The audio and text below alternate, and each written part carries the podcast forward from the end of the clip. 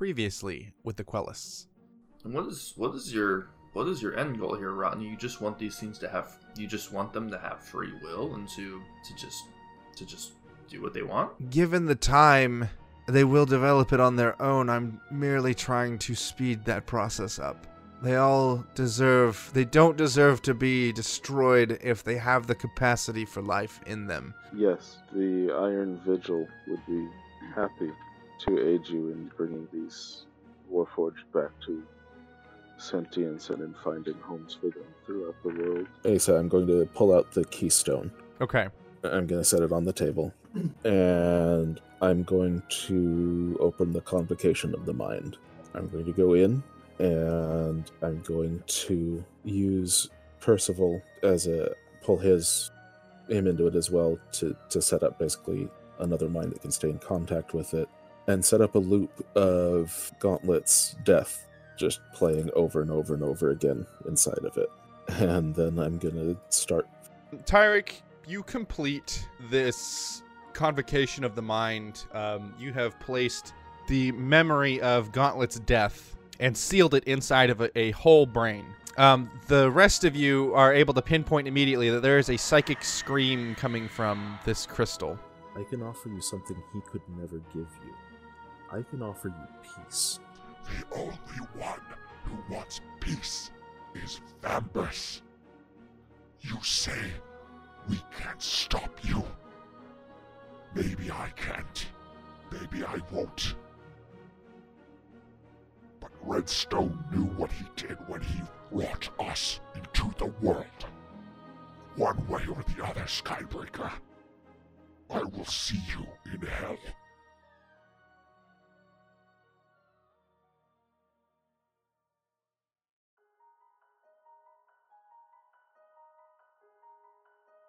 The stars shine brilliant and bright over Cloudhenge. The night the night is quiet and still. Things seem to be finding some semblance of normal since the false Hydra. The city still grieves, but people have found pride, purpose, and joy in rebuilding the great city into something even better. The streets are mostly empty, save for a few patrols of Iron Vigil Oathkeepers, as well as some late night factory workers making some last minute rounds to the late night shops in preparation of their workday tomorrow. Two lovers share a passionate kiss on the cliffs above the third tier of the city. Friendly dogs scamper through the streets. A baby's cooing can be heard from a third story home. The smell of hearty meals cooking in hearth fires permeates the city. More than one person stands on their balcony or outside of their home and stares up at the stars. The sigh of relief and contentment they collectively breathe out is felt as though it were Cloudhenge's own breath. Things feel right, for once.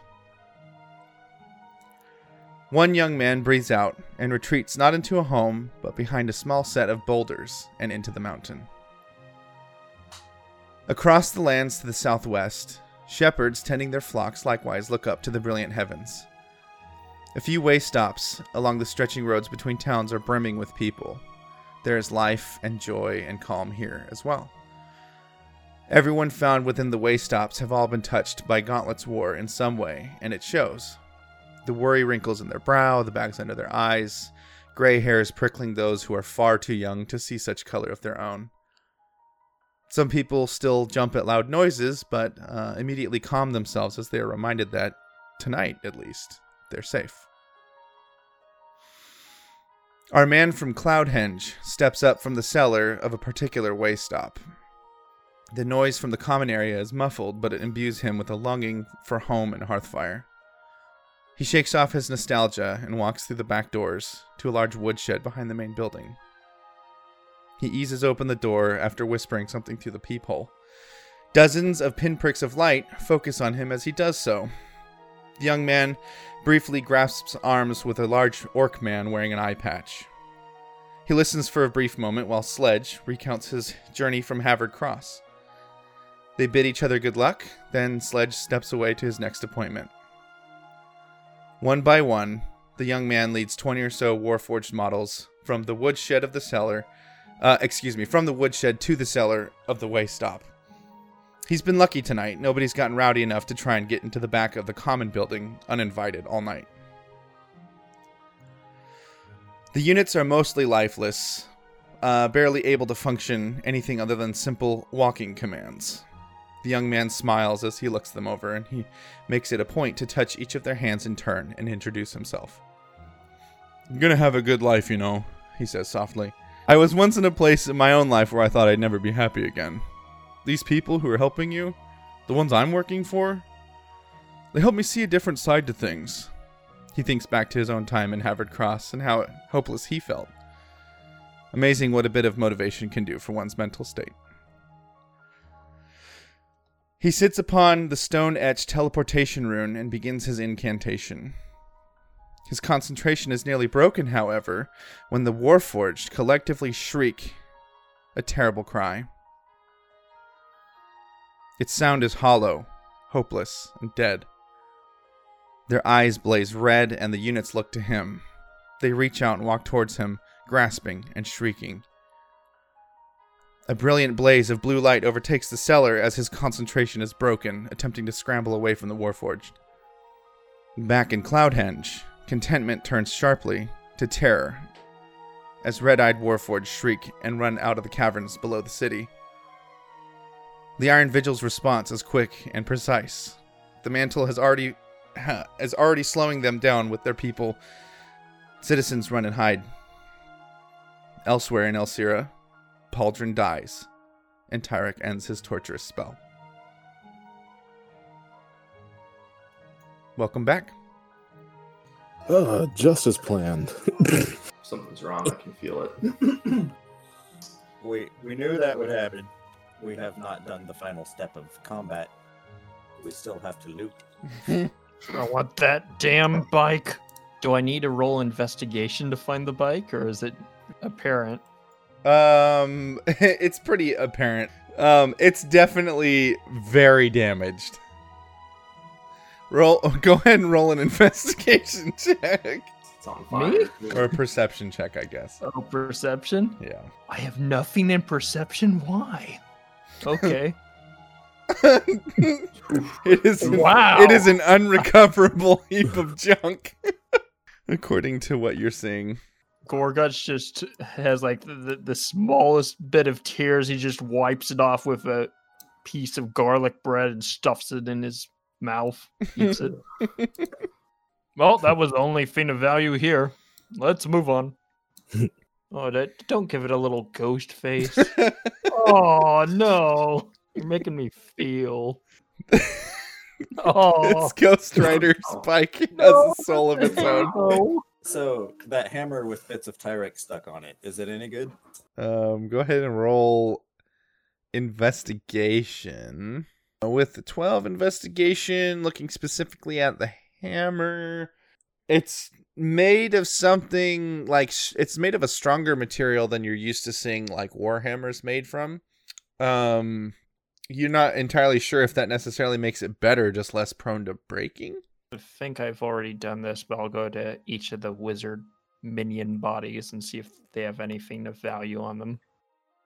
Don't forget the pile of ash in the Archmage robe. Wh- Why? Why do I need that? No, I mean to, to sift through it for rings and stuff. Okay, I investigate the ash too for reasons that I don't understand. Okay, uh, roll me. So there's there's three mages on the field. Oh, okay. So, So roll an investigation for. d- does the ash? So you did you did the archmage. You did archmage first. Okay. Yikes. Um, One good roll. um, you find 500 gold and a portable hole on the on uh, the archmage. Um, Asa, can I use my second survival check there? I'm just gonna try to retrieve arrows and regroup at the party and not die by scaling down the cliff. You're trying to scale down. Yeah. Um, with your survival check. Oh yeah, with the because you don't roll. You're a halfling. You don't roll ones. Um, yeah, like honestly, it won't take you very long to like just skirt back down around the edges of it, right? Like, I think you came up that direction, walked around. It won't take you that long to get back down that way. But if you really want to like scale the cliff face, a 27 is absolutely good enough to do that. Make go ahead and make me a just for the sake of it, make me a, a athletics check to determine how long it takes. You're a mountain climber, so roll it with advantage. Oh, I have my tools with me. with your 19 yeah I, I, you're able to i mean you get like your stuff set up um and because it's smoky you do like a you pull like the robes off of the mage that oh no he's gone you find some ro you find some pieces of robe that he like left behind before he fell off the cliff and um and you like fashion it into a harness and then you wrap it around the tree and then you like free climb down the cliff face in like all in less than a minute. I'll just scream parkour as I do it. okay. I'll be relieved to see that everyone is looking for the most part, not, you know, dead anymore. Where did we go from here, Tyrek? Did, did we kill a few birds with one stone here by basically handling this guy? Definitely. While the others have been looking around, I'm going to be working on, going to have been working on carving Pauldron's brain out, Oh yeah, which I, I expect was kind of assumed. yeah, yeah, But, absolutely. uh, I want you to roll Arcana, Sleight of Hand, and Athletics. okay. Ugh. Okay, so uh, with the eight Arcana, it takes you longer than you'd like to like discern where exactly his brain core is stored in the head because it's the the stone isn't that big, right? Mhm. um and and so it takes you just a little bit to like properly discern where that magic is um now you like suddenly get this burst of uh inspiration where you're like oh it must be here and sure enough you you're able to discern like a tiny little crease where the the metal folds sort of overlap um on a part of his head um and with a sleight of hand you're able to like uh, wheedle a knife in there Mhm. and then with your athletics you're able to pop it open pretty easily. Um, and and that that brain core is right there and this is all while everyone else is doing whatever they're doing The robes of Mr. Power Word Kill. uh-huh I, I want to take them. okay Don't know if they're magical or not. um make a hmm roll an investigation check for me Woo! wow man with with that investigation roll you don't even find the first tier of loot that i put on here Uh, um roll an arcana check for me do I notice it just kind of like out of the corner of my eyes with my my passive investigation? To be, uh, Yeah. 16? yes. yes, you do. Man, with that arcana check. Um this robe is Got good stitching. it's yeah, yeah, it's very well crafted. It's got it's got the like the embroidery mark of a very like well-known um, artisan from uh, Dilge. Um, and actually, Tyrek, with that 15, with your 15 passive perception, you notice a, a slight bulge in one of the pockets of these robes. Luke, you notice um, a chain hanging out of another pocket.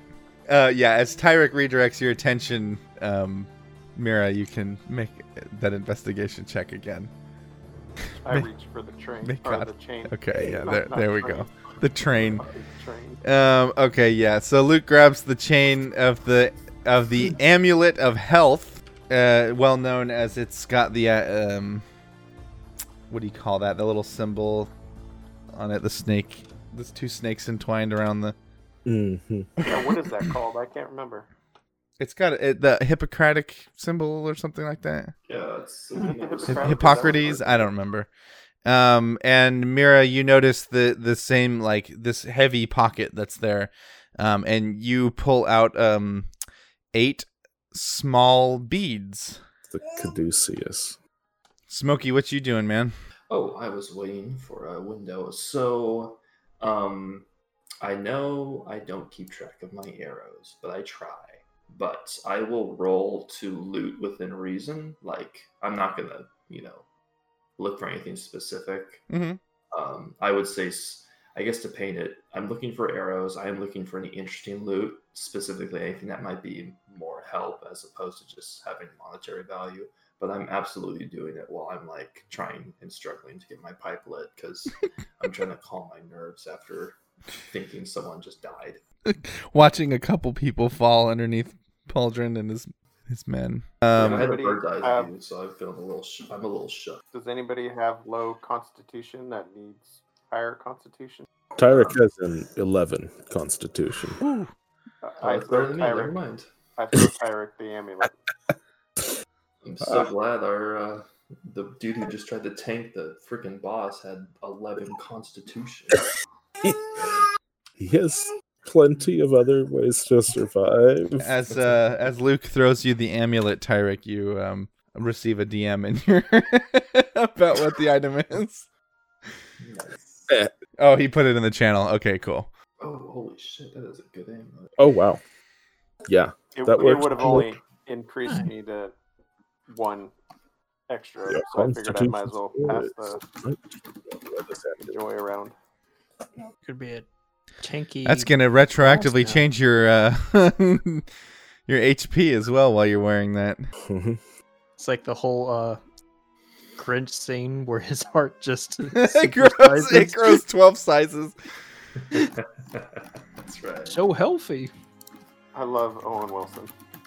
Um, Tyrek, I will say you catch you catch this amulet, um, and then you look down as you're still like attempting to find. We'll just say this is while you're still finding that seam in Pauldron's head, um, Okay. and then you look down and, and in some of the pockets on his like um, motorcycle gear, his leather his leather jerkin and um, Yeah. coat and all that stuff. Uh, you notice that there is definitely a a sizable amount of gold in uh, within like a couple different pockets.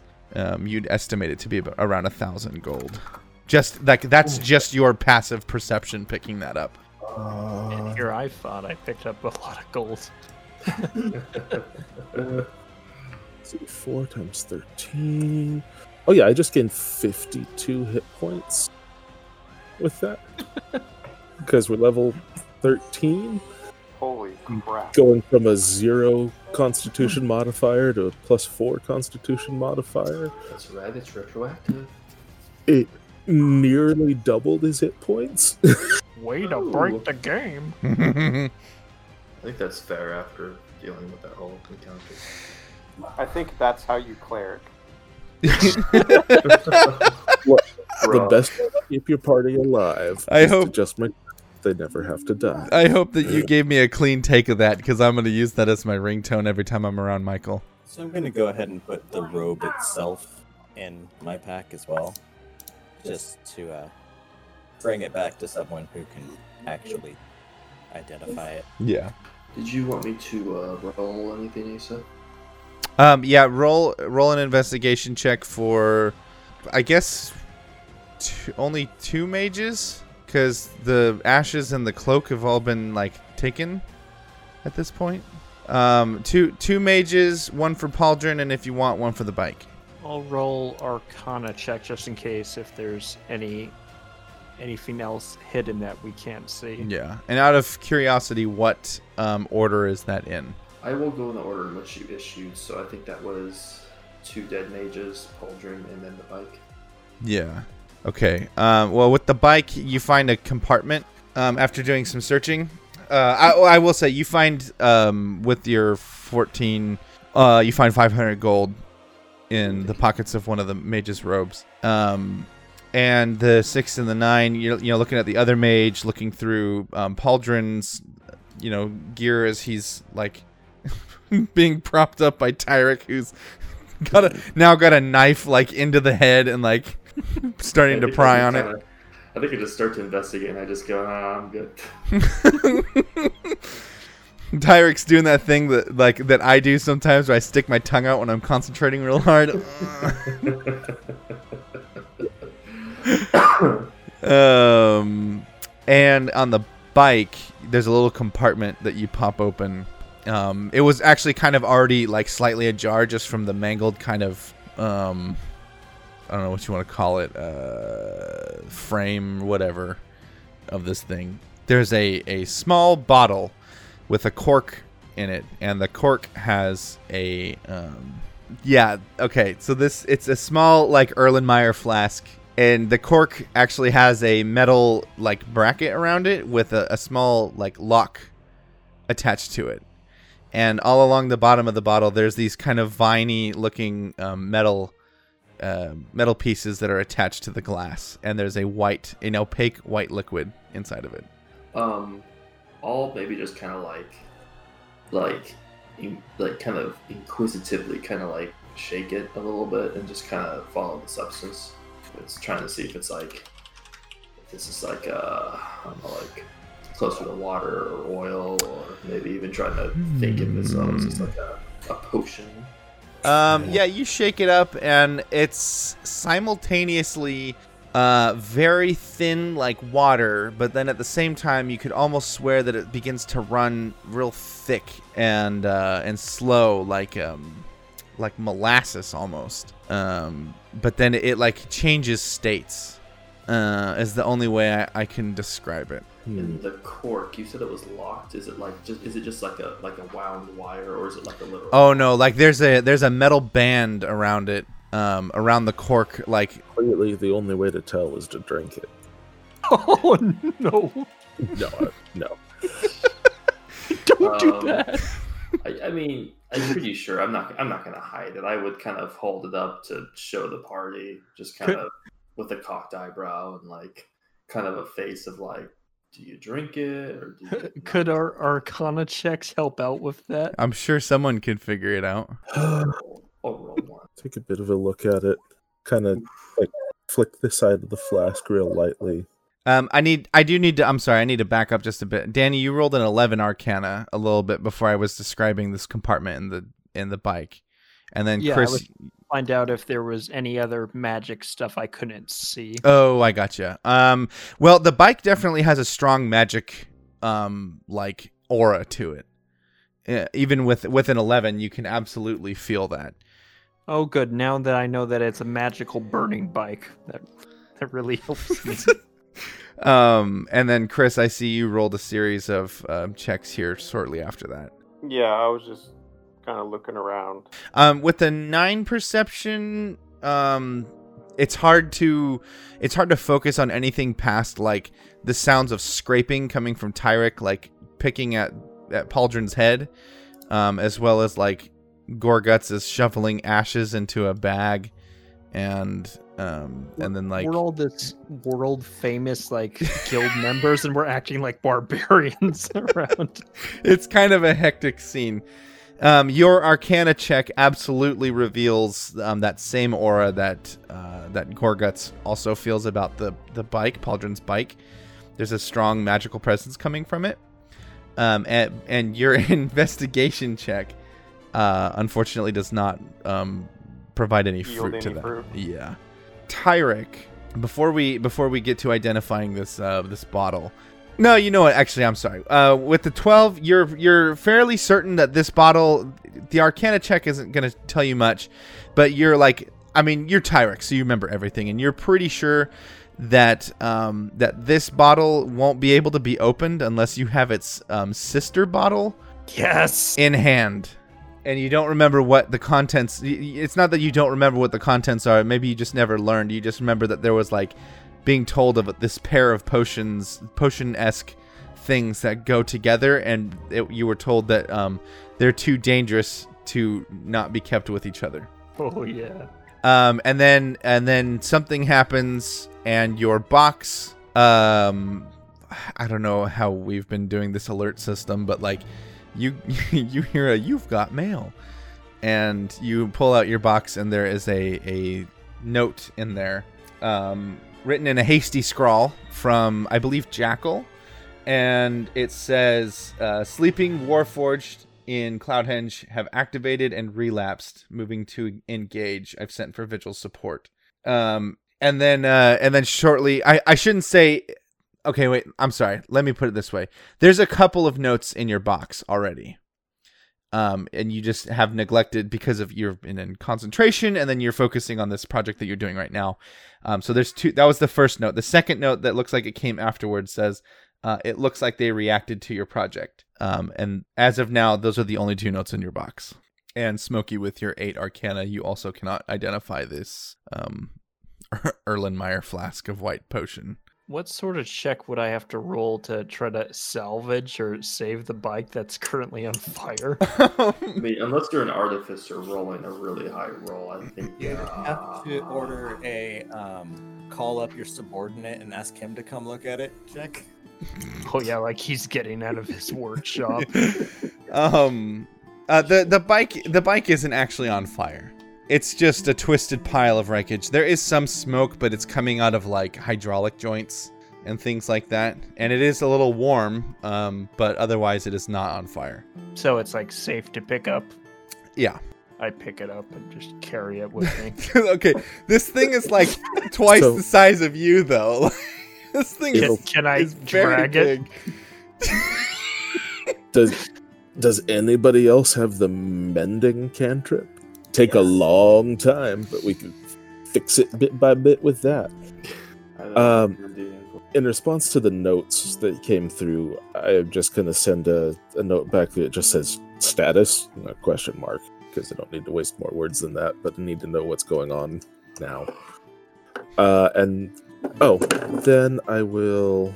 Uh, no, never mind. I've used up my spells, so I won't do that second part. I thought I was gonna do. Just kidding. I'll just send a note.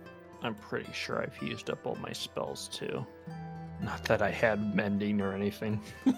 oh, someone does. Except in this case, mending is kind of like having a welder, but we don't know where all the parts go. Mm-hmm.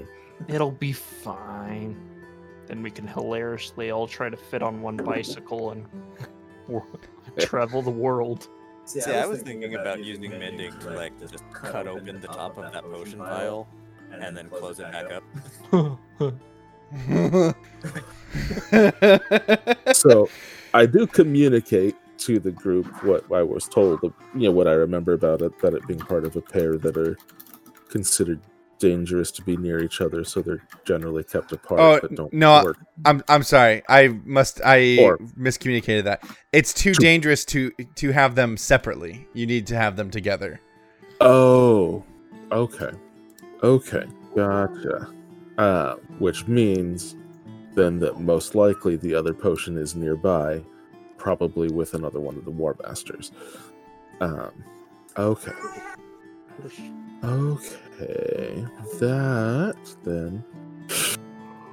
Let me pull up my handy list of other tricks. So that gives us the potential to um, to start trying to locate the other flask as a way to get in contact, as a way to figure out where else we're heading.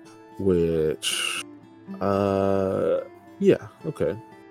Uh, I'm gonna work on that using the commune ritual. I think since there's not a lot that I can do about the Warforged in Cloudhenge from here. Once we get to the point where I've got contact with something, all right, they have to be yes or no questions. Um, so you, how do you how do you like set up for this spell? Because you're you're casting a ritual, right? So like you're you've got to do some prep because you got to get comfortable. Uh-huh. Um, you know, and like obviously you guys are good. You're good for now. Um, what do you? How do you? Uh, how does this look? Okay, so when he can, which he can for this now, when he's setting up for ritual, he's got clean and level out a bit of ground of space, and he's got he's got his desk and stuff, and he sets out all of the stuff for his desk, like a little bit of, of doesn't use a carpet, he uses like a wooden mat, basically. Uh, he sits at his mat and then his table, gets everything set, all of his desk organized, and sits down, and then he's basically everything he does with it is being is just tracing out his his casting components of it on like a, a clay tablet in front of him. Excellent. Um, so you you then um, like settle in and close your eyes and ordinarily when communing with your patron um I, sh- I say ordinarily like within the last couple years it's been um the behavior's changed a little bit and and it's been very kind of more distant i think um Mhm. and and i say the last couple years pretty much since um you know very specific events in Tyrek's life um the you know obviously you've you've still got that relationship, but you've gotten the feeling that um, um Nalash has been um, sort of hand, a little trying to be a little bit more hands off and just kind of watching, and that Yeah. that definitely holds true for here. So it surprises you a little bit that when this time you s- you settle in and close your eyes, that um, you find yourself in a a space, um, not unlike your dream dream shape type thing. Um, and Nalish is in front of you, and he's Mhm. he's smiling, and uh, and he's like, "Wow, well done, well done, Tyrek and the Quellists, once again victorious. I figured that would probably please you. It's most most excellent. You you stir with forces that are hmm, in the middle of some very grand things, and watching that be upset is quite pleasing. So it's been. I've been wondering for a while how much of our actions, your actions now, are actually in line with his, and how much are your desires pushing against his. Being forever in service to another is grating at best. And I know while I have been uh, granted gifts and power through you that I have grown much from there. You have grown, of course, a lot in your own power recently, but I doubt that you are happy remaining forever a servant. I know I certainly am not. How have you been feeling? Tyrek. Uh, I should note his smile grows wider every time that you talk about um, being in service to something. Um, you speak of wanting power, Tyrek, but holding a sliver of infinity is still an infinity. How That's do true. I feel when things go the way that I like them to go? I feel good. As I'm sure do you. When things go the way I don't want them to go, I still feel good. And you know why, Tyrek? Because even that is conflict. Internal conflict is still conflict. Hmm. Interesting. Now I understand that you need something from me. And I'm interested. I'm interested to know what it is and why you need it from me and why you've come to me now. So I propose a trade. A question for a question. Okay. Go on. Let's hear what you're speaking towards. When I look at you, Tyrek, I see a great many things. I see I see an aura of knowledge. I see a hidden well of pain. I mean, you know that. That's why I chose you. But there's something that perplexes me, and that's the black hole that is the stone that you hold. What are you doing with that stone? well, there are secrets, and there are secrets. How badly do you want to know? Secrets are a form of conflict, I suppose. A conflict of information. So, I'm content with that answer for now. Now, what do you need of me? Ah, let's ask for the full of it. Why not? I wish to know the location of the other warlords, the ones who are currently alive. A good question indeed. Well, fair's fair. There was a, a great, grand conflict that just wrapped up, actually, in the small town of Rivershroud, involving uh, your friend Boot. Grieve, of course, travels between the Shrike's Temple and High Oron. Sabaton is somewhere near Harpcry, a little bit south, I think. Last I checked, anyway. Vambrace is currently on a ship on his way to Pharanos. Helm is currently awaiting you in the Lichfork confluence.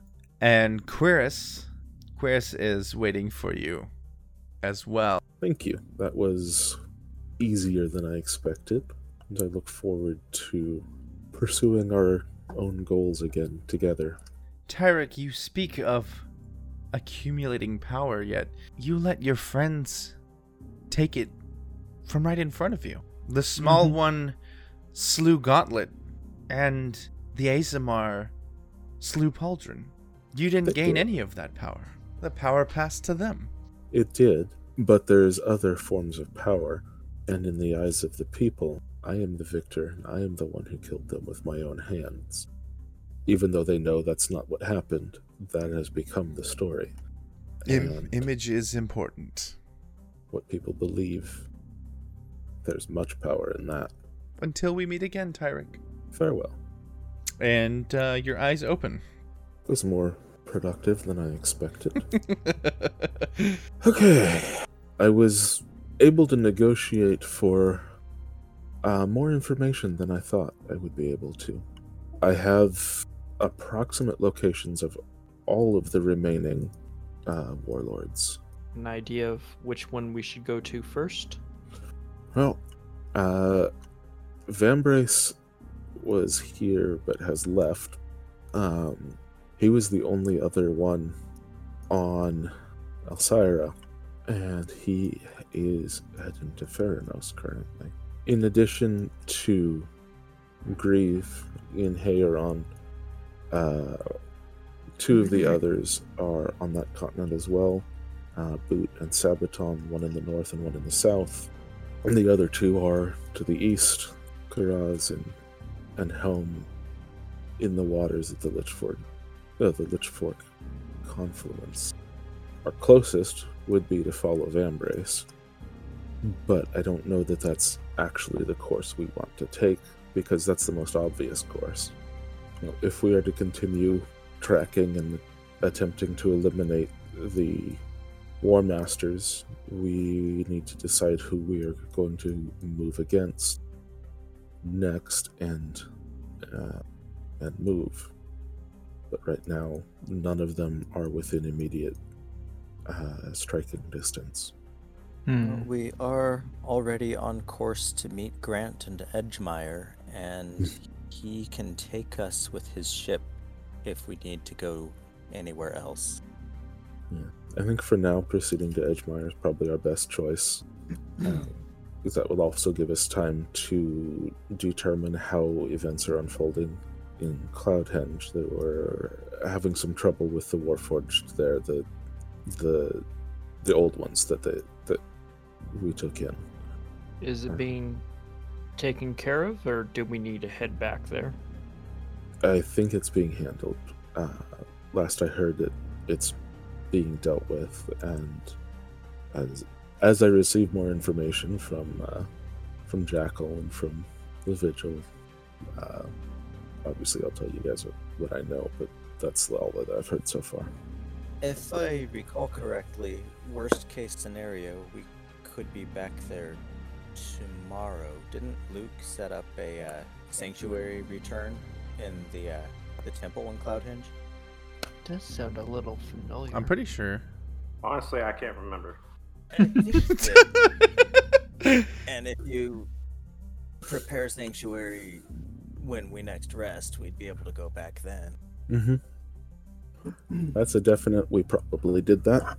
That's also going to be a very useful thing if we end up on other continents and need to come back fast. Instead of sailing back by boat.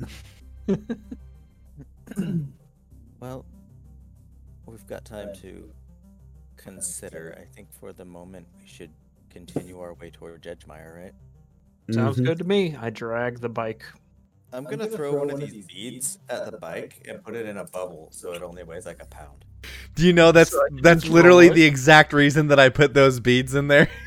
Oh, really? yes, 100%. Oh, I just realized if the bubble makes a thing weigh only one pound, then it can then be moved with Mage Hand. There's a part of me that's floundering about the fact that I put this in. It's going to absolutely break this game, but it's already broken, so fuck it. But they're consumables; they're not reusable. So Oh, I'll just go about like dribbling my bike in the ball, I guess. Are we going through Whisper Marsh or are we just going up the road to the coast? I think we're headed just by by quickest path to Edgemire. I mean, I feel like the quickest path is probably up the road to the coast and then just to the left into Edgemire because going through Mhm. swamps is always slow. The nature of Pauldron's demise left his body pretty primo. Just throwing that out there. If, if you know anyone who's looking for cybernetic enhancements. Yeah, we should probably take a. Let's bubble that guy. um, okay, so you're going to Edgemire, straight to Edgemire. Yep. It's up the coast there. Yep. It'll be good to bring him back to uh, what was his name, Rotney, anyway, so he can see what the uh, War Masters are all made of. I like it. I like where your head's at. Uh, on the road, you guys uh, begin riding through the night, I guess, at this point. I'm trying to remember what time it was when you guys began the fight. I think it was just like sunset-ish, right? Yeah, I I know it had just got dark, oh, but does anyone need like rest for spells or stuff, or should we just power through it? well, anyway, um, regardless, if you guys move out or or take a rest there or however it How works, long will it take to get to Edgemire? Um, I would say probably s- if you rode hard, about six hours. You could be there pretty quick. Um, okay, well, regardless of how it works, a few hours later, Tyrek, um, Mhm. because you don't sleep, you do receive in your box another note.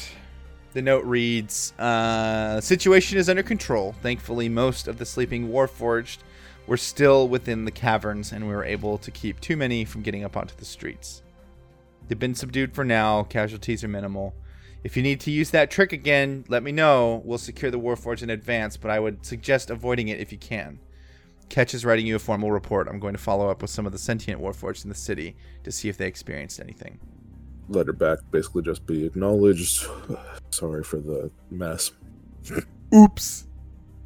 Um, yeah, the uh, you guys arrive um, on the outskirts of Edgemire. Um, there's definitely a strong presence of um, the Master's Point Liberation Army. I got I have so many different names for them. I cannot remember like what the hell their official name was. The Master's Point people. Um, flying Raylene's colors. Um, they welcome you all. They many of the soldiers recognize you outright. Um, you probably recognize quite a few that you'd seen in in Cloudhenge not that long before. Um, and just for the sake of the narrative, we'll say that you guys are pretty damn exhausted. Um, and you find like the nearest inn, and um, the like you're not even like you you guys like walk in to just go collapse basically, and uh, and you there was no negotiating with like the owner of this place. Um, you were just gonna go take a room, um, and some some of the uh, soldiers follow you in and, and pay for your night. Um, you guys take some rooms. You collapse. Tyrek does whatever he does when he's super tired, um, which is still some form of being awake and working. but uh, yeah, you're able to all get a, a good night's sleep.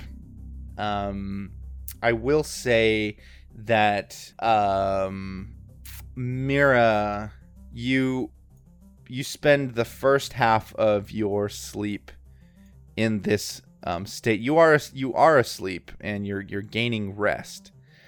Um, but there's a part of you that is like, God, I'm trying to think of the way to say it. Have you ever been like so tired before that you feel like eh, not quite an out of body experience, but you feel like you're already dreaming?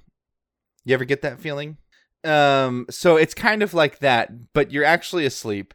But instead of feeling like you're dreaming, what you feel like is, um, oh, I'm dead, or I'm in the place where I was when I'm dead. Um, and and it's hard to shake that feeling um, that you have touched the afterlife or some form of it.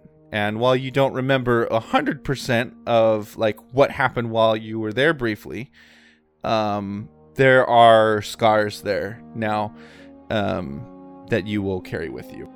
And the rest of you, let me check my I'd also like to add that uh, at this point, Jackal doesn't sleep anymore either. So if any correspondence need to happen, there's uh, all night for that. you can you all you all fall asleep to the or maybe not even fall asleep i think everyone who's going to sleep hears a song very faintly, and some of you can't help but think like, "Oh, that was really cool of the um the innkeeper to like hire a bard to to play such a soft melody so late at night. Um, that was really cool. We'll have to thank him. You know, I thought something like that, similar to that maybe. Um, Tyrek, you you hear that music too, but if you investigate, you find no no bard. Okay. Does it sound like that wascally wabbit? In, indeed, it does. Uh, it's a it's a little bit different from from like, uh, not that Mira would know this necessarily, but it's it's different than the one that Jackal experienced slightly, but the song uh, remains the same. And uh, yeah, you wake up the next day. What's uh, what's on the docket? Finding Grant and getting our stuff. That's right. It was Ugh. Grant. Grant met up with Guster midway through, and then threw it on his ship and sailed to Edgemire. That's right. He's not. He's not there with Galley. I was about. I was all ready to bring Galley into the Quellists meta. yeah. Okay. So you, you meet up with Grant. Um, he's like. You can tell he's a, a little like just the the way he's holding himself. You can tell he's like seen some weird stuff. Um, very recently. And when you ask him what's up, he's like, "Man, uh, this, this is the, probably a, a terrible Grant voice, but I'm gonna go for it. You should have seen this ship. It was flying. I never seen a flying ship before. Magic on that boat like I'd never seen. Flying ship sounds useful. Anyway, here's your stuff. Appreciate it. Um, yeah, and so anything that you guys had put on your list of items, um, you now have those in your inventory. Oh yeah, that. What did I even Hmm. ask for? Oh crap! What what is it? Hey Asa, Hi. what are my feathers? The feathers from the transforming town that I took. What are they right now? Oh gosh. Um I forgot all about that. Duh. Uh, eh, let's see. How many times have you checked on them? Um, a while back they were sand or something like that, but I've only really checked on them once. Yeah. Um well, let's see. I think today, let me pull up my It's um it's actually like a, a piece of stone um with a lot of moss growing on it. Pretty darn close to what buildings should be made out of. So we're pretty much like known by everybody, especially since we came back to Edgemire with like a motorcycle and a dead body in floating bubbles that were being bounced down the road. You guys are heroes of the realm, so yeah. Probably inspired a sport or two. Okay. Tyrek now has an 18 armor class. He just got so much tougher after almost dying today. I have a What doesn't kill you makes you stronger. Sometimes what does kill you makes you stronger. What doesn't kill you can still hurt like hell. We need to figure out which Warforge we want to scrap next. Yeah. Basically. So we know there are three of the war forged as of last night. One in Harpcry, one in Haeron, and one near River Shroud. We know that one of them was on a boat sailing to Pharanos. We know that in the Lichfork confluence, um, I Trying to locate all these. feel like going after Vambrace uh, towards Pharanos is like the obvious choice and probably the wrong one if we're going to go after one of them right now. According to that guy we talked to, uh, Vambrace should also be fairly amped up by uh, Pauldron and Gauntlet being taken out. So it Mhm. might be a problem that we don't want to face right away. Which is the next closest one then? Or should we try to get one that's further away? Well, I was thinking that striking out uh, for one of the ones who's one of the ones Oh. who's waiting for me. Um, off the table real quick. Did Tyrek tell everyone else about the uh Pauldron's comment about Vambrace wanting peace? A little late for that. I don't remember if I did. I think so. If so, Then maybe we should go try to talk to him, because he might be the only one of them willing to talk. Well, that's true. But you were thinking about heading to what was it, the Lich Fork? Mm-hmm. Oh, right. That's that new river that didn't exist, right? yeah. Okay. Uh, well, opinions from uh, everybody. Where should we go? What should we do? Are we gonna have to roll a dice, just like assign numbers, just have that be it, Honestly, that's probably the all best unknown course of action. style? I think if if we can put any stock in enraged Ulrin's offhand comic that the only one who cares about peace is Vambrace, then I think it'd be worth trying to talk to him. But Mhm. I don't know if we can trust that or not. And we don't see that big, massive fleet of ships on the map, do we? it's not a common thing that comes with. It might be it might be too meta, but did we confirm Cloudhenge's status or Uh, yeah, they're doing okay. They got things back under control. Got any of the um, the damaged Warforged who were up and had made it out into the city, uh, secured and back down into the vaults. Got the vaults closed up. Uh, and they're interviewing and talking with some of the other, at least previous to that, properly functioning Warforged to see if they felt anything from what happened to try and get more information about it. know, as well as as long as it seems mostly secure and recovered, I'm probably not too All right. Okay, let's go after Vambrace. That's. I like it. So I guess we all pile on Grant's boat and head for Theranos. By the way, we need your boat. He's used to that. He used to transfer around an Inquisition team. That's actually why he knows Jackal. But what's the plan? Are we gonna land undercover, or are we gonna just right in the middle of the city or something like that? oh no, if we're gonna do this, we're gonna do it in style, like announcing on the way in and making it clear who's coming. And Magically shouting at everyone. If we are going to try to peacefully converse with Vambrace, we should not sneak up on him. Mhm. hmm Someone's cat's not happy. She's doing her thing where she brings me her little toy and I throw it, and then she acts like there's a ghost in the house. Is there anything that you want to do in, in Edgemire while you're here, or are you guys kind of rushing off? I think we're kind of in a hurry, aren't we? They're known to travel about, so probably we should perceive the lead we have. I do think I remember hearing something about Edgemire mead, so maybe buy some of that on the way out.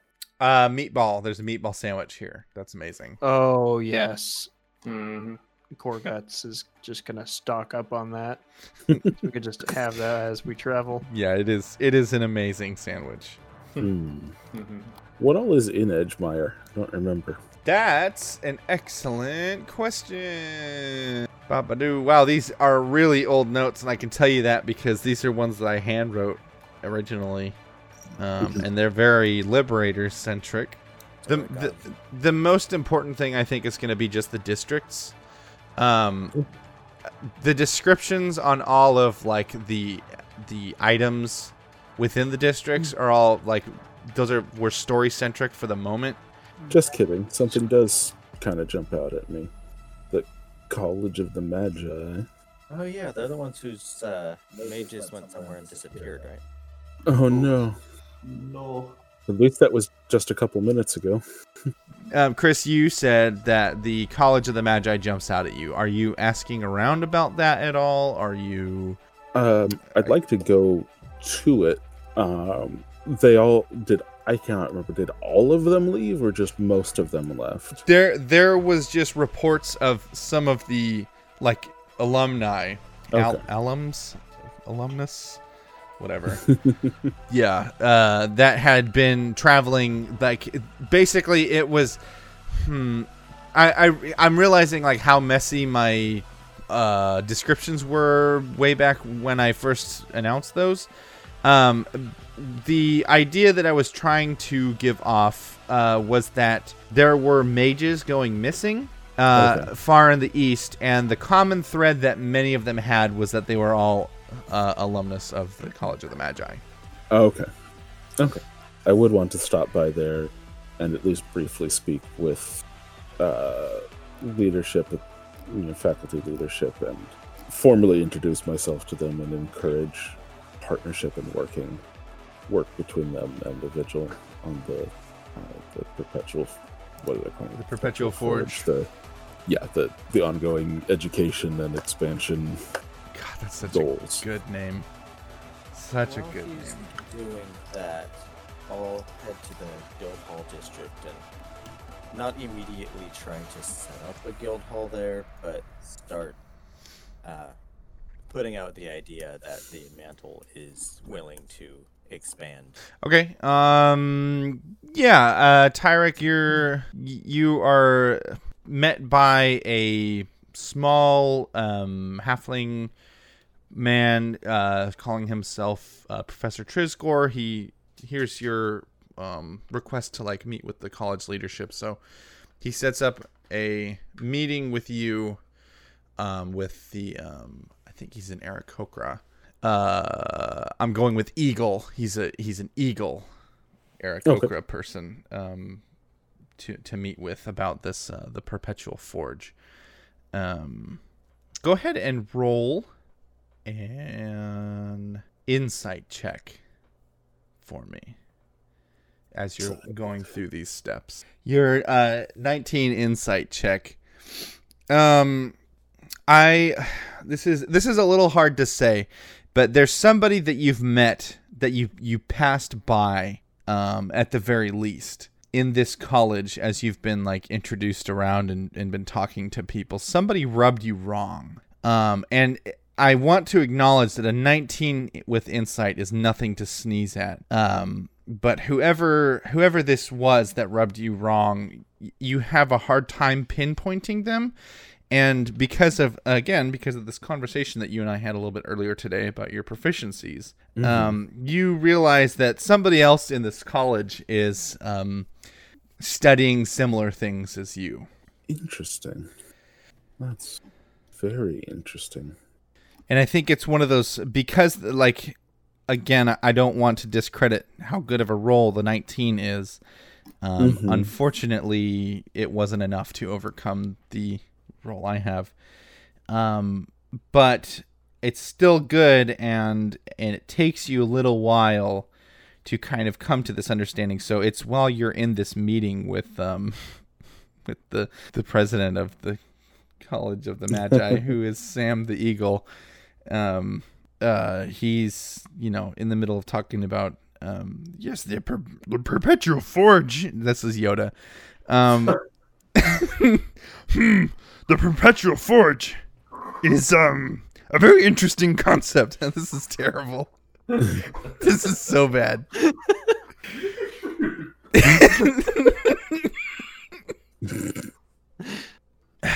Your talk is is akin to infinite knowledge. Is that what I'm understanding?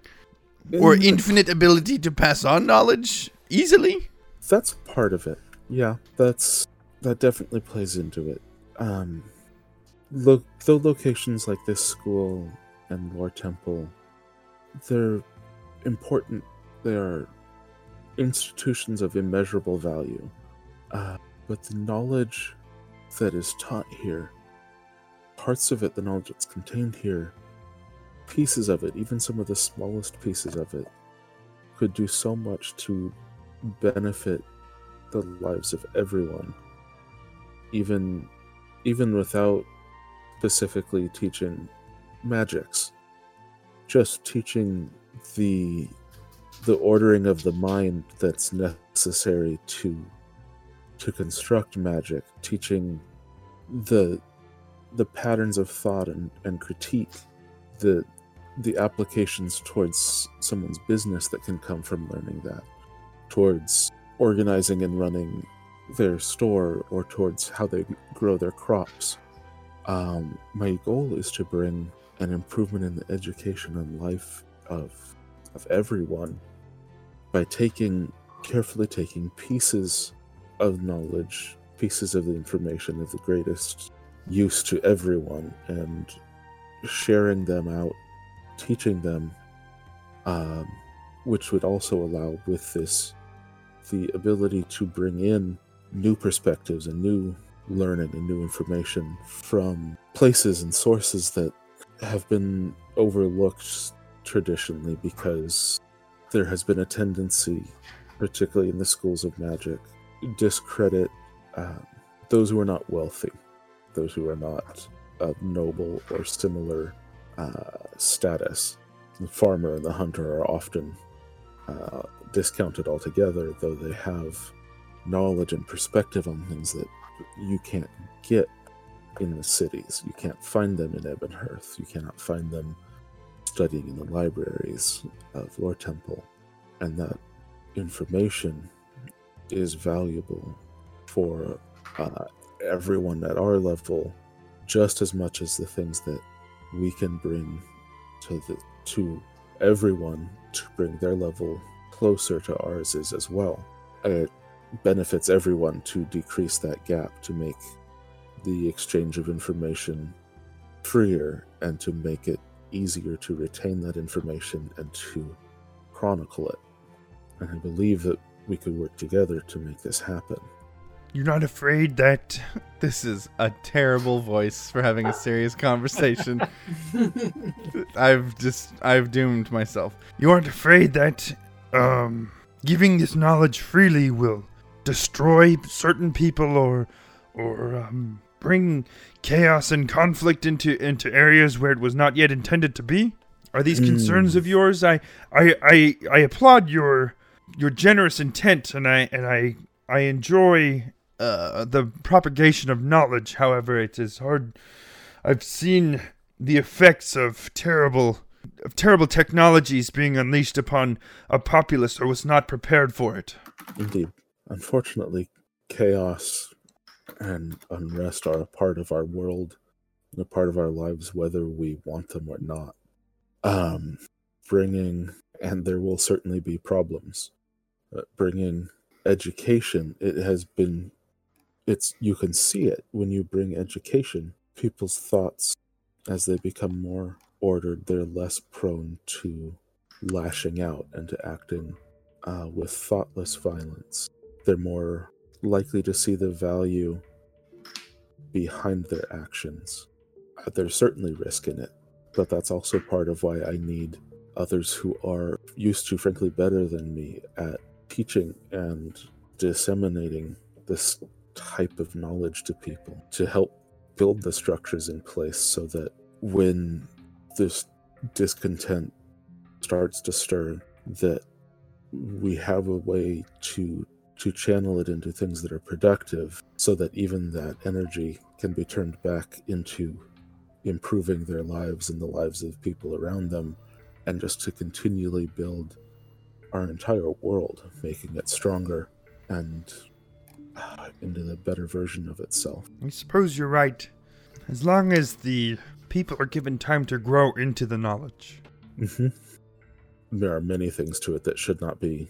Many things, both among what you have here, what Lore Temple has, the things I learned in my military career that would not be appropriate to uh, to share with a village that's living at sustenance level, where their their winters are deadly and there's uncertainty of living through to the next year. But there are other things we can teach that will bring them to a point of stability from which then you can teach more advanced things and make those incremental steps just continually to build ever to build them up and by building up other people again we gain new perspectives and new knowledge and new new minds to commune with so that in the end everyone benefits A networking of the minds. in a way yes It is a very interesting proposition.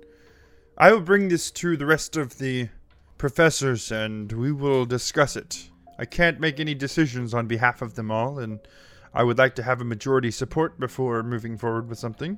of course I'm not 100% sure on how uh, else to proceed with that one. I feel like you, Yeah. s- you said it all, so yeah that covers solidly what i want to do there so I did I did neglect uh, an important detail as you all have walked into Edgemire, and that is that the um, Master's Point army.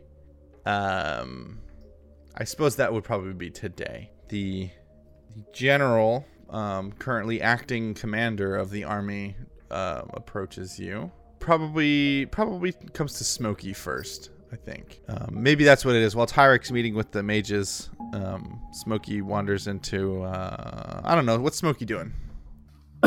well, I think anticipating the Master's Point forces pushing this far in, I think we were kind of aware that they were pushing this far in from the last correspondence.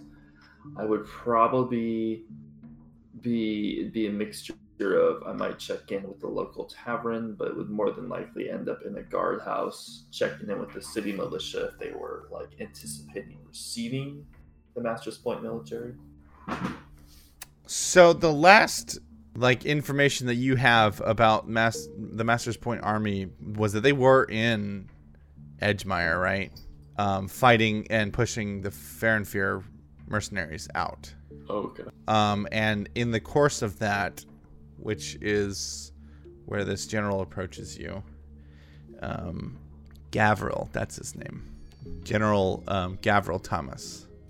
Um, he approaches you and um, he's like, Master Pipe, Master Pipe Carver, it's uh, it's good to see you. Um, sorry, it's not under better circumstances. We we fought hard and hell, we fought as hard as we possibly could, but sometimes it's just not not hard enough.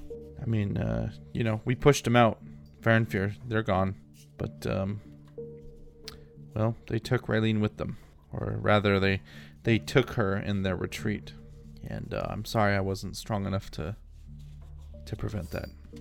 Oh, we all have a place and a purpose in our own twisted circumstance. In, in the face of something as large as a war between two sides of the same continent, what's one man to do in the face of a military? I didn't. I wasn't aware though that Raylene was actually taken. She was taken alive. Um, I'm sorry, sir. My uh, my language is. Uh, I haven't been doing a, a good job of explaining myself. She was killed. Ah, they took her. took They her. they slew her as they retreated. She stood up there in front of us all to lead the charge and took a few arrows right in the neck. I watched it happen. I was made aware that she perished in battle, but I wasn't aware of the details. So, if anything, I appreciate you making the picture a little more clear. She, Fear retreated, though. They took to their ships and fled north. That's correct. We chased Well- them the hell out of here, and I mean we we won, but you know, gods, it feels like an empty, like a hollow victory. It may now, but rest assured, Raylene would still remain proud that the military born of natives here drew out the uh, the mercenaries who were allied with Even Hearth only for coin, for privilege. I think Smokey would probably regroup with what is left of the military in terms of seeing if they have new laid out plans, if there's been word from Master's Point since what's happened to Raylene. Okay.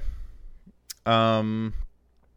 Yeah, I think Gavril leads you to uh, like a larger garrison. Um, the soldiers seem to be being taken care of pretty well, um, as well as uh, they're not like disturbing the city, right? They're they're like a, a decent fixture of this place. Um, and he leads you to like a to like a garrison as you ask to to kind of like see the rest of the army. Um, and there's a, a small section of them that look a little worse for wear, but otherwise, like everyone's in pretty good shape. Um, you get the impression that the fighting here was fierce only at the last minutes of it, and that uh, despite how fierce it was, um, it was still so overwhelming, overwhelmingly in the odds of the Masters Point group that uh, that the small group of people that did take casualties um, and injuries and things like that was um, was not a very uh, large fraction, or what am I trying to say here? Um, it wasn't a, a, an extended. There's no extended suffering. This this was all very recent. Yeah, once once seen to most of the uh, kind of confirming that most of the military didn't have a long siege, but just have a kind of a rough end to it all. I'd probably confirm then with the general and whoever else if if they still had standing orders, if they were to uh, if they were to garrison here, or if they had other plans after driving out the uh, Farenfear. Um, yeah, so there's uh, a couple other lieutenants and captains and things that you meet with. Um, and they they sort of explain that their plan was always ever to just get the Farenfear off of of uh, um, as they put it, get it off of her soil. Now that that's been accomplished, they they're planning on buffing up the ports here in Edgemire a little bit more, despite it already being a pretty a pretty thriving port town, as well as building a couple uh, garrison points along the coast, specifically um, like right here north of Ebenhearth, uh, just before the beginning of Dragonscale Ridge, as the the jagged mountains will they're they are hostile for ships. There's no way that anyone lands there, um, and there's always there's already this um, this garrison here, Eastwatch, that reports directly to Ebenhearth. So they're planning on on setting up some garrison points between Edgemire and Dragonscale Ridge, as well as trying to put some buffer zones along the whole northern coast. Um, he's and like this is he's he's talking, but you can tell that these plans are pretty ephemeral. They're not like nothing's set in stone right now. Um, and a big part of that is because they've lost like they're all dealing with this loss and they're doing what soldiers do, which is you know continuing to move on, and um, and so they're they're they've begun these plans, but um, everyone's kind of at, uh, with a loss of direction right now. Well, with Farenfear driven out, being the last known goal that Raylene had, I can't think of any other direction to provide beyond what they're already moving towards, which was securing port, securing garrison north of Ebenhearth to make sure nothing else would be land. I don't think it would be in the best interest to suddenly direct them to continue moving on, especially now that effectively Ebenhearth has lost the kind of blunt force of the military. I think, yeah, I think initially Smokey's going to t- do his best to take inventory on what they're planning so far, which sounds like it's already been explained, but um, he would kind of mentally want to sit on it for at least a day before he adds his voice to any kind of recommendation for where they should go next or what they should do. Okay, moving on. You jump on the boat with Grant. Begin your sail to Theranos. Um, so Grant wants to know about everything because he's been away for a while. I think it would be fun if he sat down with Luke. Has Luke have Luke and Grant had a whole lot of contact up until now? I don't think so. Hmm. Okay. Well, how about this? How about there's a an evening where you guys all um, sit down, kind of in the uh, in the captain's quarters of this of his um, I don't know what kind of ship ship ship does he sail? Ship does he sail? Um, he he used to work as an escort vessel for trade ships to basically like shield them from pirates. I gotcha. So it's like a not Fast- exactly a uh, battleship or anything. Like a fast moving cutter or something like that. Yeah. Okay. Sloop. You guys like sit down in the galley um of this uh this pretty cool ship and swapping stories. He's talking about um he tells you guys this um hilarious story about these um these three bozos over in High Oron uh who ended up like confronting a crime lord um and like went about it all wrong. They started they had started asking he tells the story. They'd started asking some questions um about like asking after certain people and um, didn't realize that the people that they were asking after had some pretty incredible mountains of debt. Um, and so this this crime boss who sort of um, thrives on buying up people's debt, using that to leverage against them, uh, got wind of this and, and wasn't happy, and so she uh, she started sending some people out to kind of check up on him. Um, Grant intervened because he was curious about what they were doing. Um, ended up having some very brief contact with them, um, mainly because they were working for Grieve at the time, the War Master, and um, at one point they actually like got wind of um, the actual crime boss's name and went to go confront her because they thought that was a good idea. Um, and she, of course, didn't take kindly to that. So um, she attacked them, um, tried to poison them, tried to charm them. None of it worked. Um, they were too hard headed, as he puts it. And I, th- I really thought about trying to recount this in Grant's voice, but I don't think I would do it justice. So I'm kind of having fun just doing this, though. Basically, uh, Grant let them go as long as possible. He sent his uh, hawk? Yes, he had a hawk familiar. Um, and he sent it in a few times to kind of give them some support. Um, he's laughing his his ass off, by the way, at this point. He finds this whole story very funny. And um, this hawk went in and like tried to support them and and they just like kept ex- like accepting help from this hawk without really understanding like he, he basically it just came down to like if there was a button that he just put in front of them they would have pushed it like without question. Um and uh, anyway uh she kicked their asses and grant had to step in officially um and slew her and saved their butts and uh took whatever he could find. He thought that he was going to get some good because there's this one super annoying elf who asked a lot of questions and he kept writing in this journal um, and and he really expected this journal to be full of like notes of the Shrike's Temple, or at least of Grieve. And when he opened it up, it was literally just like these really bad doodles.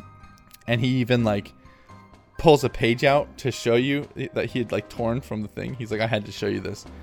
And it was a picture. Um, uh, he was like, he's telling the story and he's talking about how bad all these doodles are. Um, they've all been really, really bad. Everything that he looked at up until he pulls out this picture of uh, it's a picture of his hawk familiar and it's like the most immaculate recreation uh, of charcoal on paper like of his hawk that he's ever seen. Practically photorealistic if photos existed in this world. Um, and so he's like he goes it was just so good i had to take it.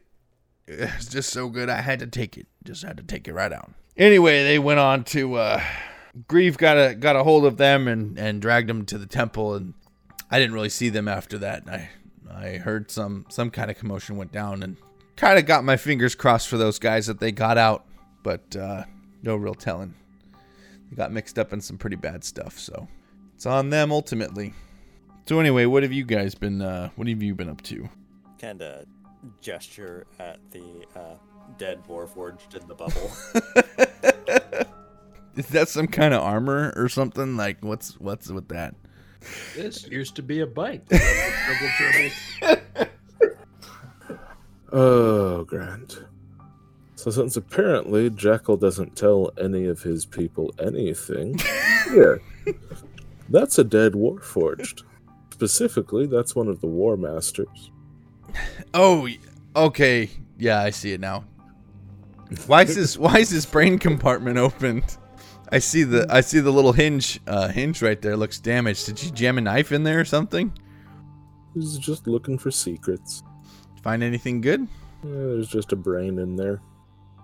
Yeah, yeah, I, yeah. hmm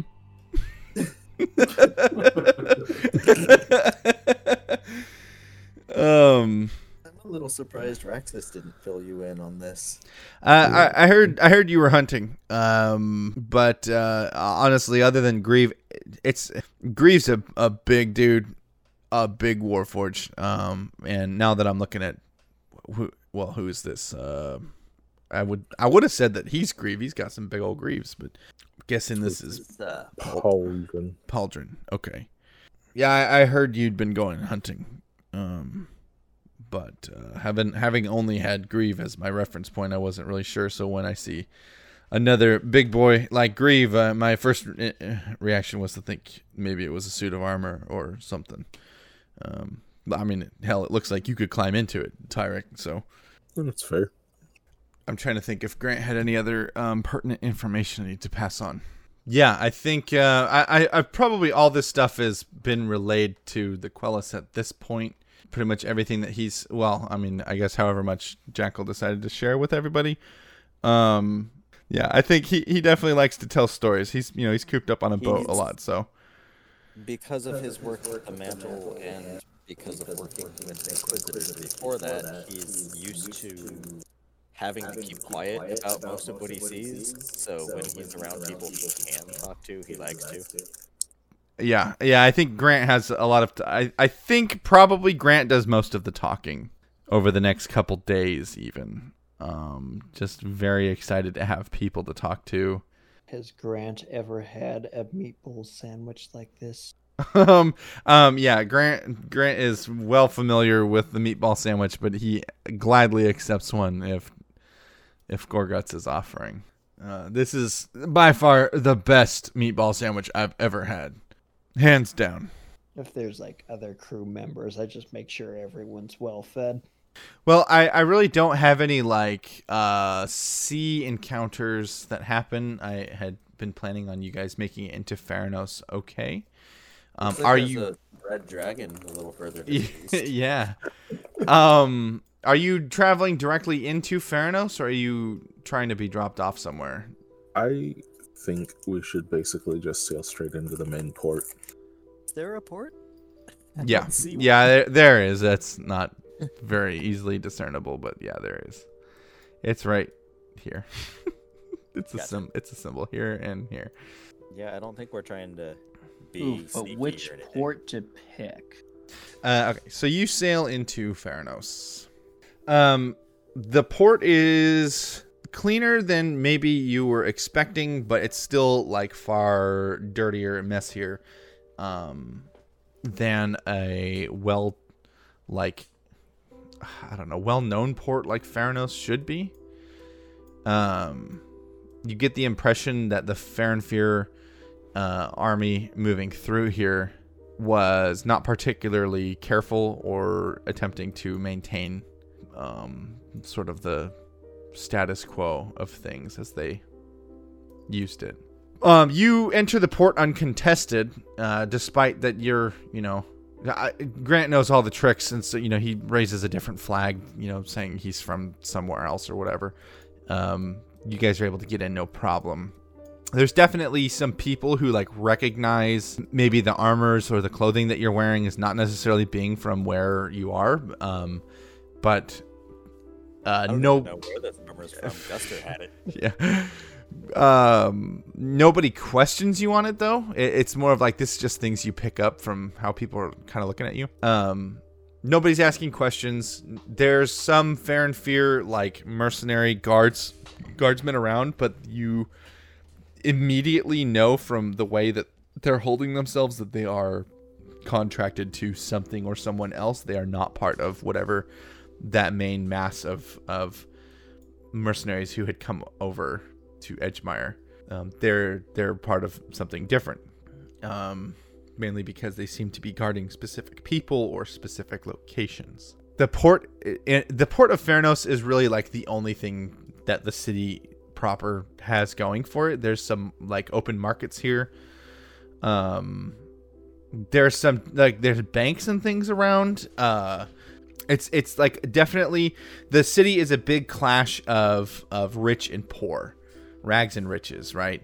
Um, you have on one section there's banks and um, some manor looking houses uh, that are cordoned off by high walls, and then right next to it there's like a small little you know shanty area.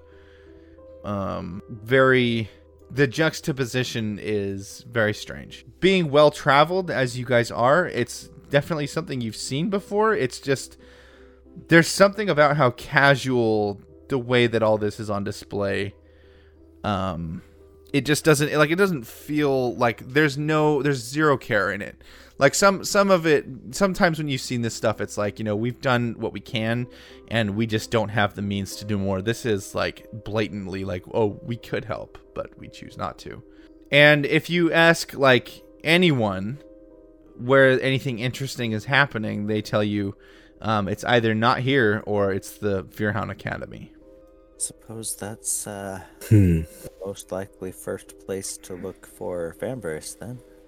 Is it a well-known academy to us? Um, y- to you, definitely, just because of how involved you've been. The Fearhound Academy It's is, a ways out of town though. it, it, yeah, it's it's up in the mountains. Um, I know I, this map doesn't really do a great job, but like there, it is up upwards a ways, upwards and inwards. Um, uh, it- the Fearhound Academy is where uh, the Fair and Fear mercenaries are trained. It's essentially like their military training grounds, except that Theranos has no formal military. It's all um, run through this academy um, where I very much got the idea from Final Fantasy VIII with the Seed Academies. Um, it's basically a, a Seed Academy where they, they train up their troops and then they sell they sell their armies to whoever's paying. Okay. Um, Tyrek has a lot of experience with these people. I'll Um, go ahead and mention that uh, Grant and his guys are going to stay with the ship. Okay. Okay. Among specific, like, as specific questions when we're asking around, I'm going to ask about the War Master, or uh, try and get any sort of confirmation from anyone that they've seen him come back or seen him headed in anywhere. Um, Um. Hmm. also asking like not being secretive asking so that other people m- might hear me asking and uh, let him know that hey there's some dragonborn asking about you Um. Yeah. Go ahead and make a everyone. Go ahead, everyone. Make perception checks for me. okay passive 20 well my passive is 20 i rolled a 12 22. Um. Um. I, I rolled it as me, not as him. Uh. Yeah. Basically, Mira and Mira, Smokey, Tyrek, and Luke. Unfortunately, Gorguts is so engrossed in his meatball sandwiches that he doesn't really like. Rah, looking rah, around. um. There's uh. There's let's see. There's more Warforged here. Well, okay. That's sort of a that's objectively wrong now, but like uh in in the public eye currently It's more Warforged than there used to there's be. in Cloudhenge. there's more Warforged here than you're used to seeing anywhere on Elsira. Um, it is definitely there is a presence here of Warforged people um, who look fairly like ingrained with the city's culture. It's not a giant population, but there's enough to be noticeable. Um, it's not just like the odd and end um, sort of. This guy has a traveling Warforged like that helps him out carry his crap. Um, there's like there's actually like a community here of some sort. Now, so when you ask about the War Master, um, you know, when people start asking you to like clarify a little bit on that, when you say, "Oh, he's the Warforged," um, it becomes clear pretty quick that War Master is not a title that anyone's really super familiar with. okay Um, they they do think for a minute that you're talking about the leader of the Fearhound Academy. Um, uh, uh, uh, what was his name? Lucius uh, Lucius Strike was uh, what I called him. Um, anyway, that's who they initially think that you're talking about, and when you clarify no Warforged, they say describe him for me. Okay. Um, so I think what I would do then, aside from giving a bit of a description of him to people, is that I would start specifically talking to Warforged that I see. I know you may not specifically know who he. You may not specifically remember who he is. When you find him, or when someone that you know finds him, tell Vambrace that the dragon would like to speak with him. I'd like to meet on neutral territory just to speak. Like, even if they'd give me the weirdest, like, what the fuck? Who are you? Looks, I'm just gonna say that and talk to. Just continue saying that to to Warforged through the city. Awesome. I want you to roll an insight check as you speak with these groups of Warforged. Oh man. Okay. Hmm. Tyrek, you notice as you're talking to these Warforged that there is a recognition of you within them that goes beyond uh, just your reputation and things that, um, like oh oh people know the Quellists. It's it's like far beyond that, and you can tell immediately that when this emotion passes through them, that it immediately confuses them because they think, I don't know you. I don't actually know you. I know of you, but I don't know you. But that that like you you with that I mean that's the nat 20 like come on. So yeah, with that you absolutely see that that whole uh grip of emotions go like play by play. Um there's some yeah, something that happens there. Uh and um I was gonna say that I'm just curious if there's any reaction to uh, Mira and Smokey, seeing as they have the uh, kill aura or whatever it is. But I doubt I noticed anything. Yeah. Uh, okay, so asking them about the War Master, just talking about Vambrace. Um. Uh. Yeah, they're, they're like they definitely give you. They still give you those looks though, right? Like as you're like, just tell him that the dragon wants to speak with him, um, on neutral ground, and and they're just like, okay, crazy, um, move along, and man, with that twenty, I still want to. I want to do something else with that twenty insight. Um, at some point, when you turn to, you turn to leave a, a group of Warforged, you notice you notice that um, there's a couple of them that share like a look amongst each other Okay. and there's one there's one of them that I'm trying to trying to think how, he, he almost like raises you're turning away and it's almost like he starts to raise his hand as so to get your attention and then like immediately withdraws it um what do you want to do with that How many of them are there?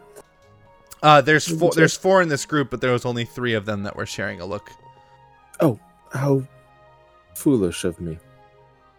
I forgot and turn back to them. I'm so sorry. I forgot also to say thank you and that I understand how difficult your life has been. Not completely, of course, but I know what it's like to feel as if you know nothing but war and to try to find yourself after that. I'm an old soldier too, and if any of you ever feel you would like to talk with someone else who's got a similar but slightly different perspective, I'd welcome trading stories. They leave a little slip of paper if you ever wish to speak with me. I like that. Like, Um, yeah, let's. Uh, I I like I like that as a as a place to kind of leave off for now. Anyway, um, I did say midnight, so, um, yeah. But that was so good. I missed playing with all of you. yeah,